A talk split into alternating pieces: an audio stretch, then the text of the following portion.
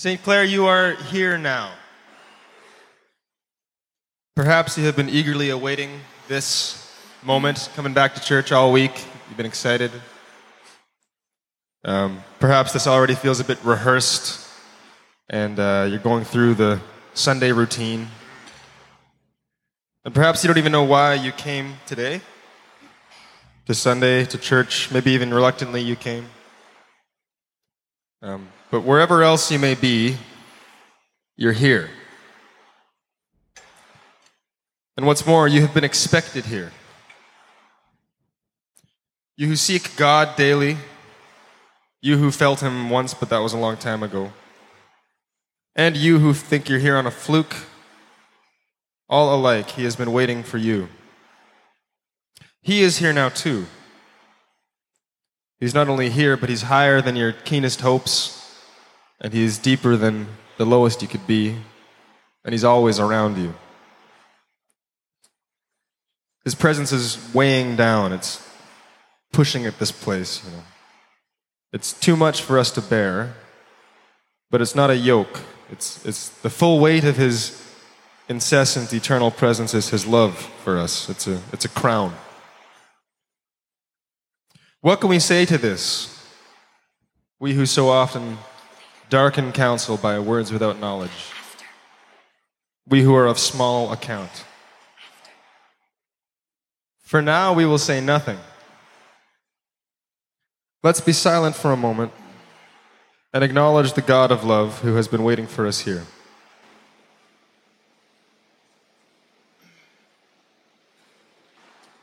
Good morning, St. Clair. My name's Matt Pamplin. I'm on staff here at St. Clair Community Church. Just so everyone's aware, in our transition to Ryerson, this is our second week of doing an earlier time, and I'm very impressed by all of you getting up at this time in the morning to come and worship God with us. What we tried to do is shrink our announcement time because uh, often that can fill up a lot of our morning. So, on our Facebook page, on our website, and on the bulletins when you walked in this morning, there should be some announcements about things that are going on in our community and upcoming events, uh, just so you're aware of that.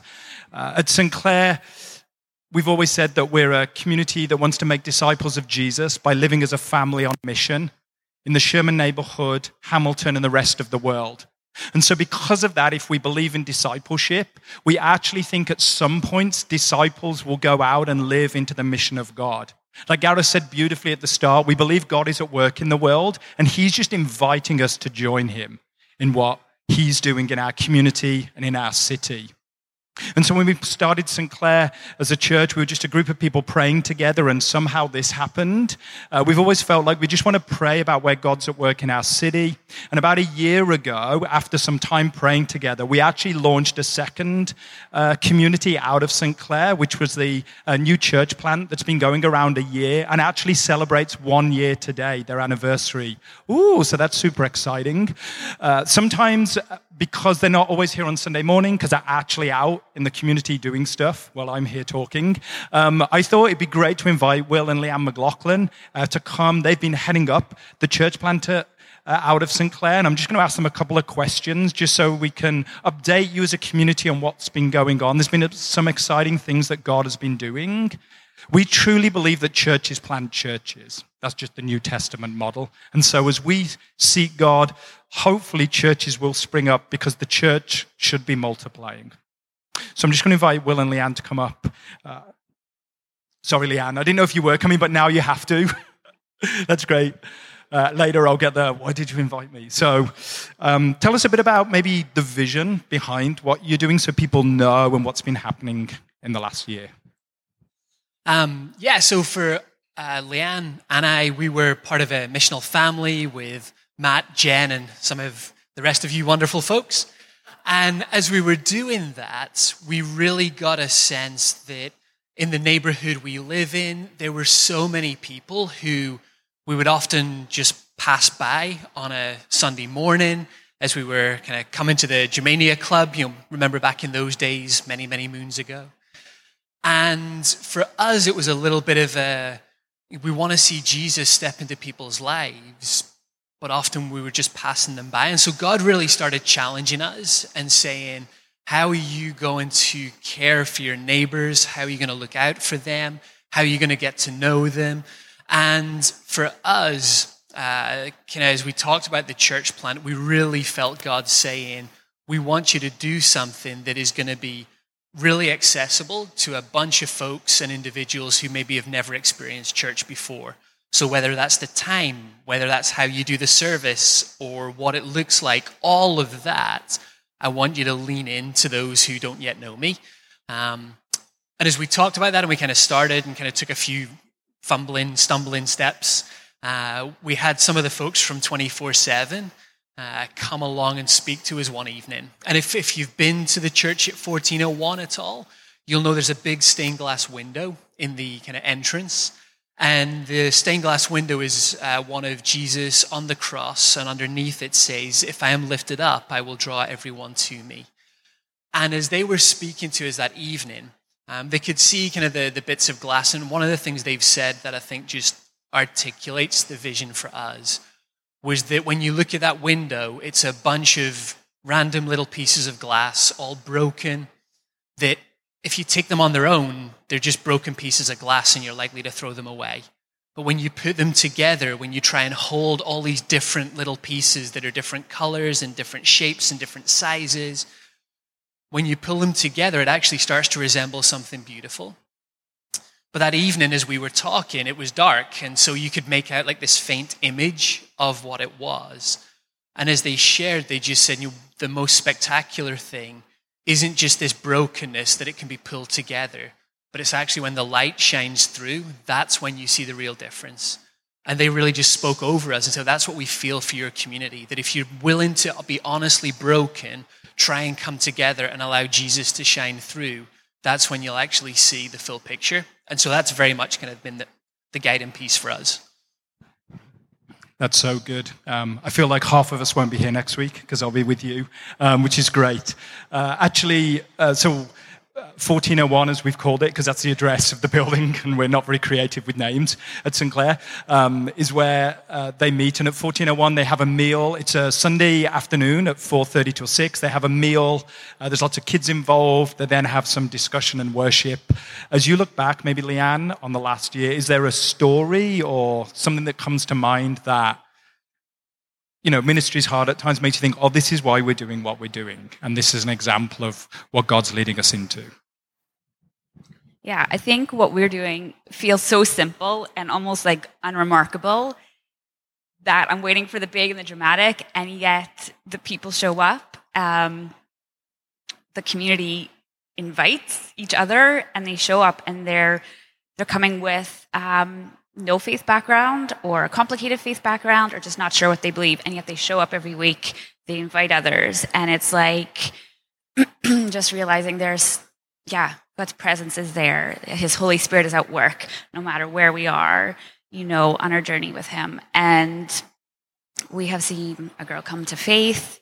Um, yeah, I think we realize every time, like, and we say, like, we are all broken. And I feel like we've just skipped so so much of the pretense. It's just authentic and it's real, and people come because um, not because they're sorted, not because they look a certain way or whatever. They come and they feel um, they just feel like they belong and god meets them every time and it, it, it blows me away because it's, it challenges everything that i think of um, our friends who are coming up for communion and um, it doesn't fit kind of the box that we'd put it in And it's like they don't know what, what they believe might come from Buddhist, might come from a different faith background. And yet, every time we talk about Jesus being lifted high and how he wants to um, shine his light into our life, they are straight up and they're accepting communion and they're accepting Jesus's, Jesus's body and his,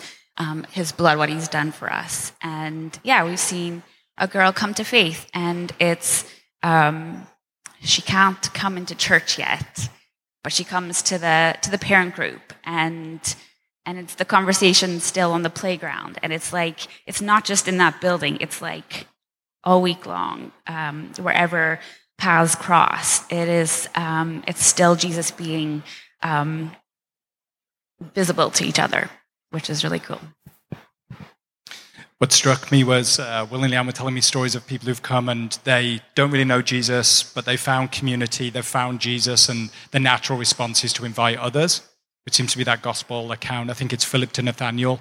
We've met Jesus, and he's like, just come and see. You need to come too and be invited into this, and that's our hope and our dream. Uh, could I pray for you this morning? Just to say 4.30 this afternoon, one year anniversary. There's always good food there, although that could be bad because so many people will come, but we'll pray. That happened once before and food got multiplied. So please come and celebrate with Will and Leanne and the crew at 1401 if you're around today at 4.30. Why don't I pray for you?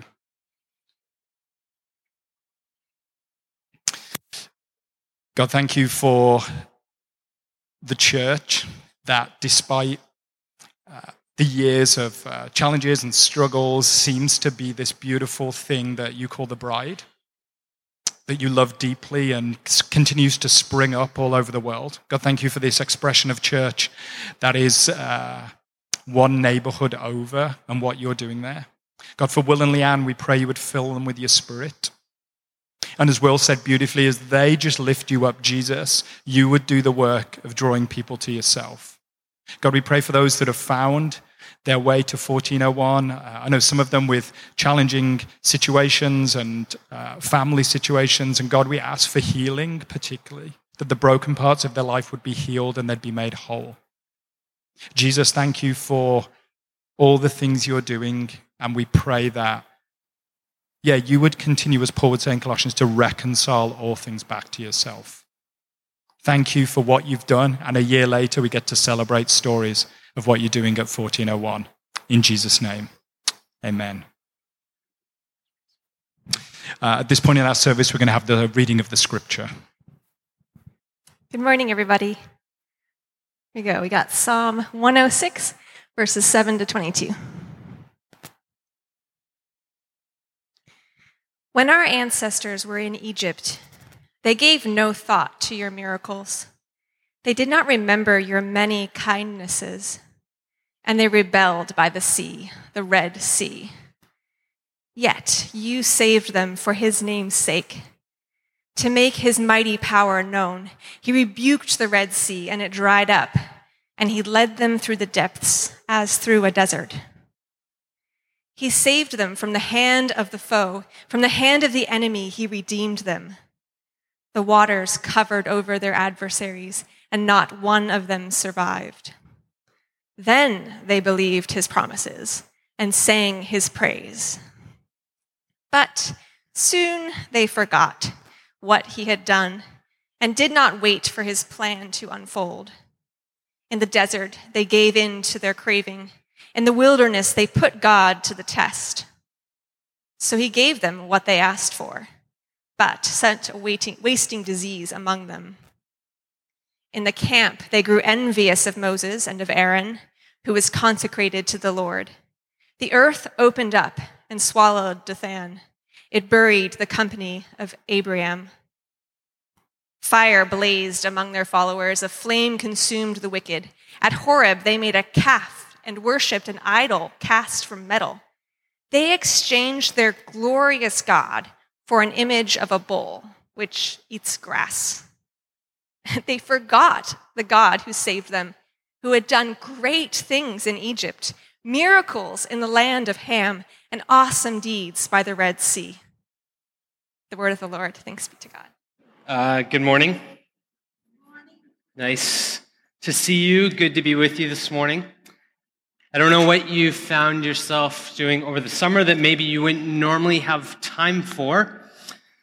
For me, it was watching some movies on TV, which felt like a lost art of sorts, is having commercial breaks every 20 minutes watching a movie. And I got caught watching AMC's marathon of Jaws. I don't know if you knew that there are four Jaws movies. I don't know if anyone's watched all four Jaws movies. I, maybe it's worth saying. The first one, amazing, classic, brilliant movie making. The second one actually holds up really well as a sequel. The third one, is pathetic, and I gave up 10 minutes in, and I have not made to the fourth. So if you've seen the fourth, please let me know your critical review. Watching movies on TV, you've got the 20 minute commercial break. And actually, I'm, I always find myself a little bit curious watching commercials. We haven't had a TV in our home in a long time, so uh, watching commercials has a certain fascination for me. Partly because I think it actually serves as a bit of a mirror and reflects back to us a little bit of who we are as a culture, as a society, and the kind of things we value most. So when I saw one commercial come up, it caught my attention pretty quickly. It was showing the reactions of a whole bunch of people. But all you're seeing is their reactions and you don't know what they're reacting to. Mostly it's sort of this shock or awe, this, this wide eyed mouth drop, like something incredible has happened, but you're guessing as to what the thing is that all these different people are reacting to. And then fa- finally, the camera sort of pans over and you see the couple with the, the daughter with the, well, with the ring. I, I proposed to Jen and put the wrong finger or the wrong ring on her hand, so I'm still confused about these things. It's a story for another day. but the daughter is just beaming. She's she just got engaged, and it's then you realize the reaction of all these different people is of hearing the news of their daughter getting engaged. That they're just over the top disbelief. It is the best thing in the world. Then the commercial just fades out and says the words, dare to be devoted. Just sponsored by this jewelry company. I thought, oh, that's interesting. I, I feel like they might be onto something there. And I actually sort of looked up and they have a whole branding, a whole series of commercials with different taglines that's trying to entice people into a bigger commitment with their life. Perhaps they know that the marriage market is dwindling and they have to sort of dare people into that old faithful commitment. And some of the other taglines that they have are say, dare to stop searching, dare to give the gift of devotion. And one of them even said, get mom what she really wants this Mother's Day. so, but as I thought about our community and I prayed about this year ahead of us, it was actually that phrase, that very phrase of dare to be devoted that I couldn't really get out of my head. I have been thinking about what is, what is it to be devoted? And specifically for us as a church community, what does it look like for us to be devoted? Matt last week sort of teased or introed the question of saying, what does it look like to live the way of Jesus in Hamilton in 2019? That's a question we're going to keep coming back to this year. And really, it's saying, how do we have a faith in Jesus that is robust and deep, big enough to make sense of the world that we live in? And maybe actually, in some ways, small enough just to be lived out in the normal places of our life. Really, the underlying question that I think we're just trying to ask is say, what does it look like to thrive and to flourish in the life that God's called us to? And I want to humbly submit to us that I think this year it has something to do with being devoted. So let me preface this to say, when I talk about devotion, what I hope to not mean is do more, try harder.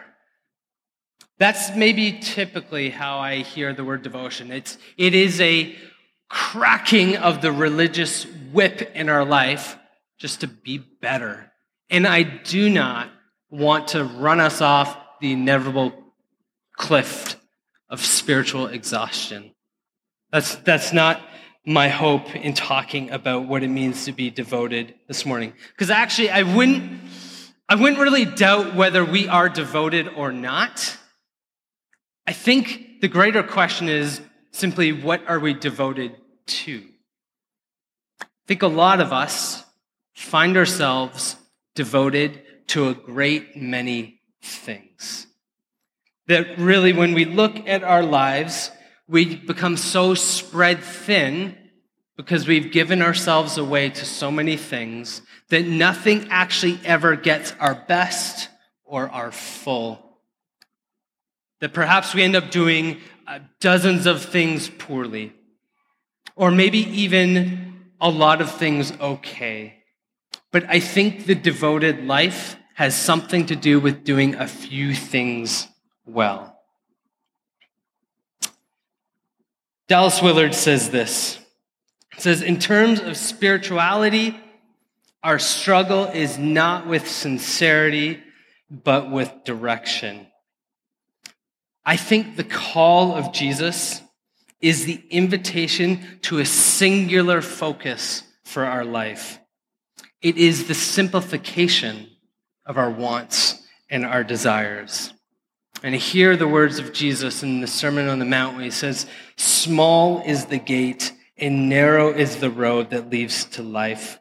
Only a few find it. Ultimately, we're not demo- d- demoted. we're not devoted. We're not devoted to a cause or a movement. We're devoted to a person. We're devoted to the person of Jesus, the living Christ. Is Jesus the priority of our life, or is he himself simply the add on or the afterthought or maybe even the inconvenience to the life that we are trying to create for ourselves? Do we easily forget who God is and what he has done for us. And to speak about forgetfulness, we don't have to look any further than the Israelites.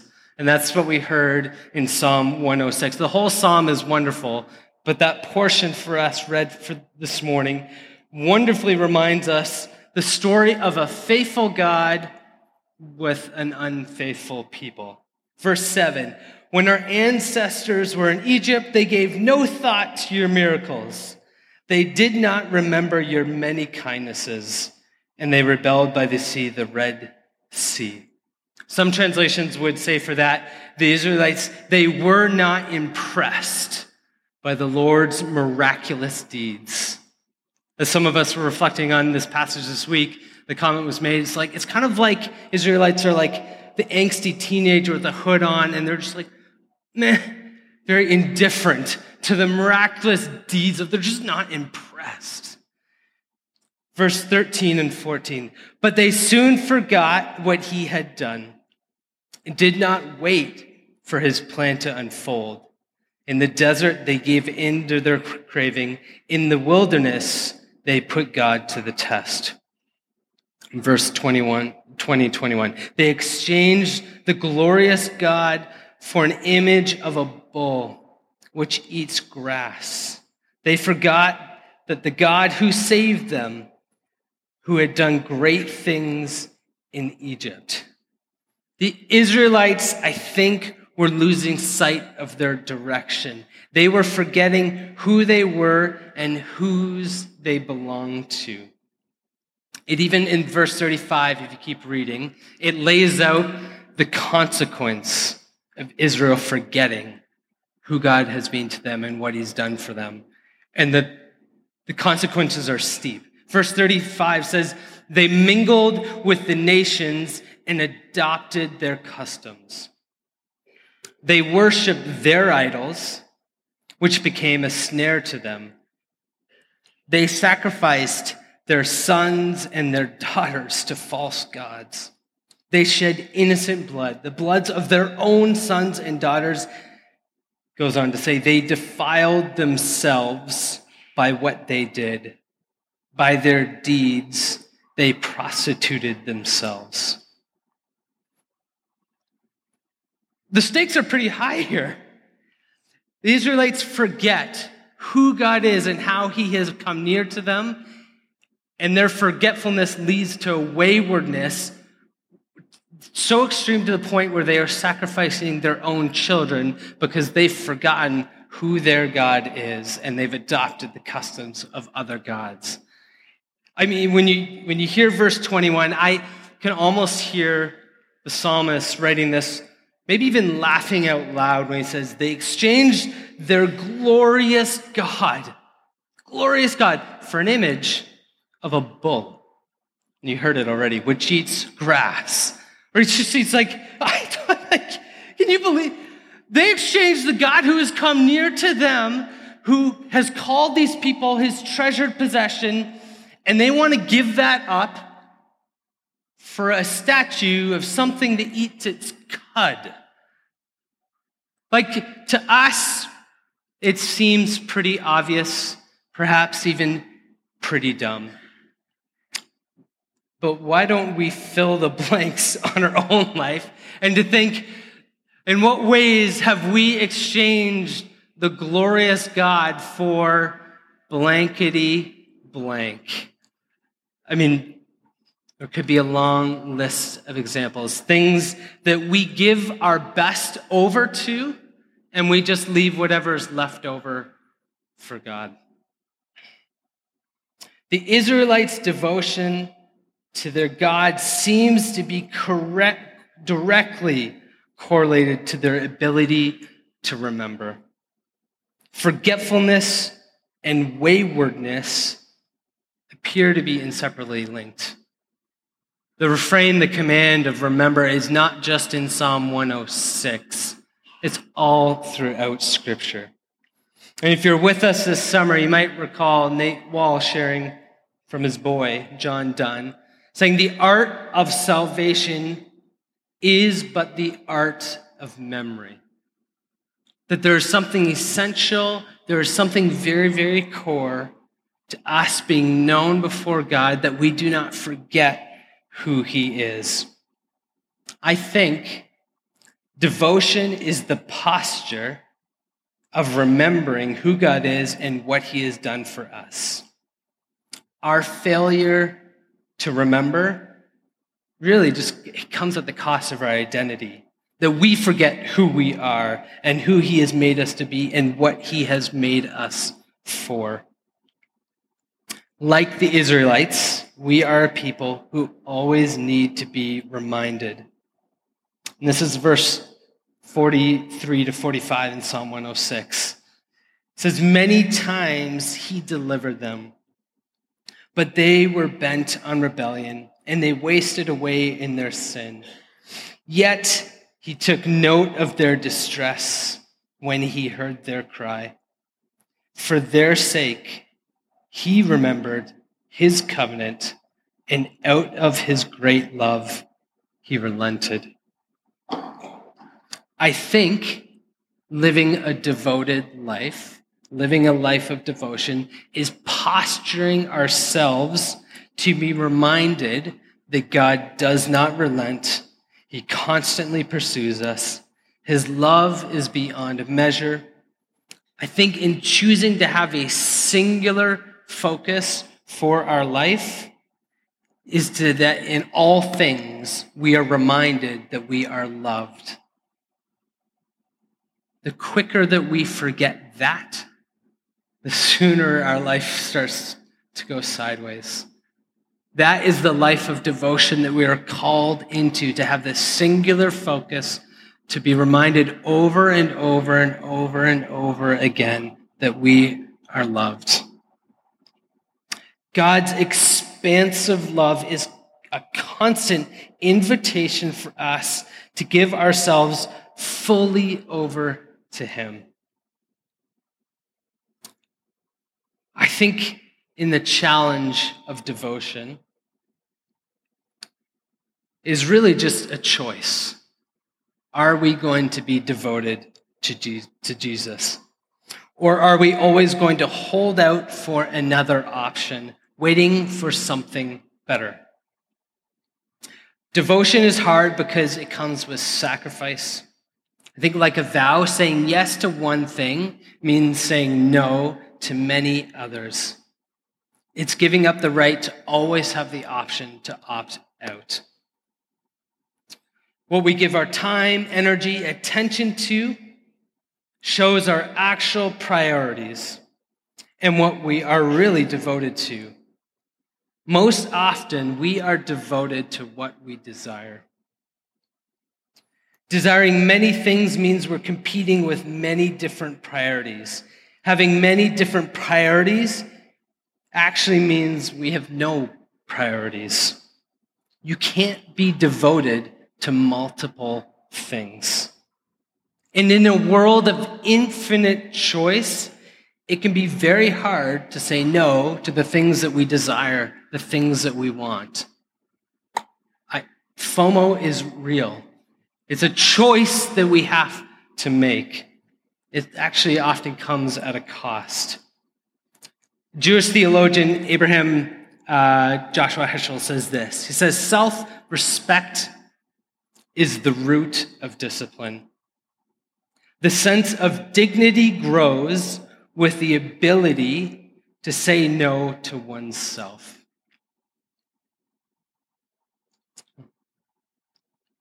And Dallas Willard says this says, We have cultivated an understanding of the devotional life that leaves life out of it. We talk about having a devotional life, but we don't have a life of devotion. And I think this is where we find ourselves with desires that are very duplicit, that we want many things all the time, and we always want to have our, all of our choices in front of us. Jesus and a life of devotion to the person of Jesus often gets is the thing that we're trying to work and wedge its way into our life because we've already decided the many other things that we want. It becomes very easy to be angsty or frustrated or disappointed with the Jesus who does not fit the life that we've already decided for ourselves. The devoted life is a singular focus of living in a posture of response, being reminded that God loves us and that we give ourselves fully over to that, and then we see our life through the lens of living through Jesus, not as the add on. So, the question of what does it look like to live the way of Jesus in Hamilton in 2019? I think the climb of this is too steep to figure out the devoted life on our own. This is why we have practices as a community. So, for St. Clair Community Church, this will be familiar for some. We have values and we have practices story, family, mission, discipleship. And we have these practices that we keep coming back to over and over again prayer, scripture, hospitality, generosity, and Sabbath. And some of the work that our leadership team has been doing over the last bunch of months is talking and praying about what does it look like to be devoted in our practices specifically to prayer and hospitality over this year. It is not at the expense of scripture, generosity, and Sabbath, but to say if we're going to do anything well, how do we as a community grow and learn to practice the presence of God through prayer and how to welcome the stranger through hospitality? That's something we'll keep coming back to this year as a community. It's something we're going to ask all of our missional families to participate in together, is to have these focused practices around prayer and hospitality. When you think about our values of story, family, mission, discipleship, we're spending our Sundays over this, the better part of this year, looking at the story of Scripture so we ourselves can be reminded of who God has always been to his people. That helps us answer and understand the question of who then we should be and how then we should live right here, right now, today. And so we're looking at the story of Scripture to be immersed in that, to be familiar in that in that again and to be reminded of who God is. And we want to celebrate our stories as well of what God has been doing in our life. That's perhaps in a public way or a corporate way. We're going to be learning that together this year. Personally, privately, to reflect on your priorities and what you may find yourself devoted to. What is it that gets your best? you probably don't have to look any further than your first thoughts in the morning or your last thoughts at night. Years ago, I heard an interview with Stephen Colbert, the late night talk show host, who's a devout Catholic. And someone had asked him and said, If you were able to meet the Pope, what is the one question you would ask him? Which is pretty intriguing. His response is this He says, I would ask the Pope, what do your mornings look like? So, oh, I think Colbert's trying to understand what are the priorities of the Pope himself, because the, the thoughts, the emotion, the energy that we put out first thing in the morning and last thing at night is probably reflects what is getting our best. St. Clair, to send you out with a blessing, a benediction. This, this might be the new normal for a bit, is tacking on things you need to know as you find your way out of here. One is that uh, a church that we're very close with, Part 2 City Movement Eucharist, is doing an event this week that is. Uh, you can find the details online, but it's about reclaiming a faith that maybe has been lost in your life. Um, if that's of interest to you, you should take a look at Recamp. Uh, you may know or you may not know that we have to exit this space very quickly because Ryerson United, the community that calls this place home, is ready to come in as soon as we exit this room so they can have their gathering. So as you go, it's that whole Nicolas Cage thing. You have to go very quickly. Grab any coffee mugs. We don't want to leave anything that's a mess for them. So please be sure to have a look around and make sure you take your belongings, anything else that looks out of place with you. And we would encourage all of you to find your way to this back corner of the building. There is a gymnasium in this place. There, there is coffee, and we just encourage everyone to be able to hang out as long as you like. We can't do that in this space, but we want to be able to do that together as a community. If you're new with us this morning or you've been visiting, that's the room where you're going to find an info table. It's going to kind of give you all the information you need as a next step for getting connected here. Let me bless us as we go. And that is, St. Clair, to know that take delight, take hope, take courage, to know that God is far more devoted to you than you ever will be to him. Go in peace.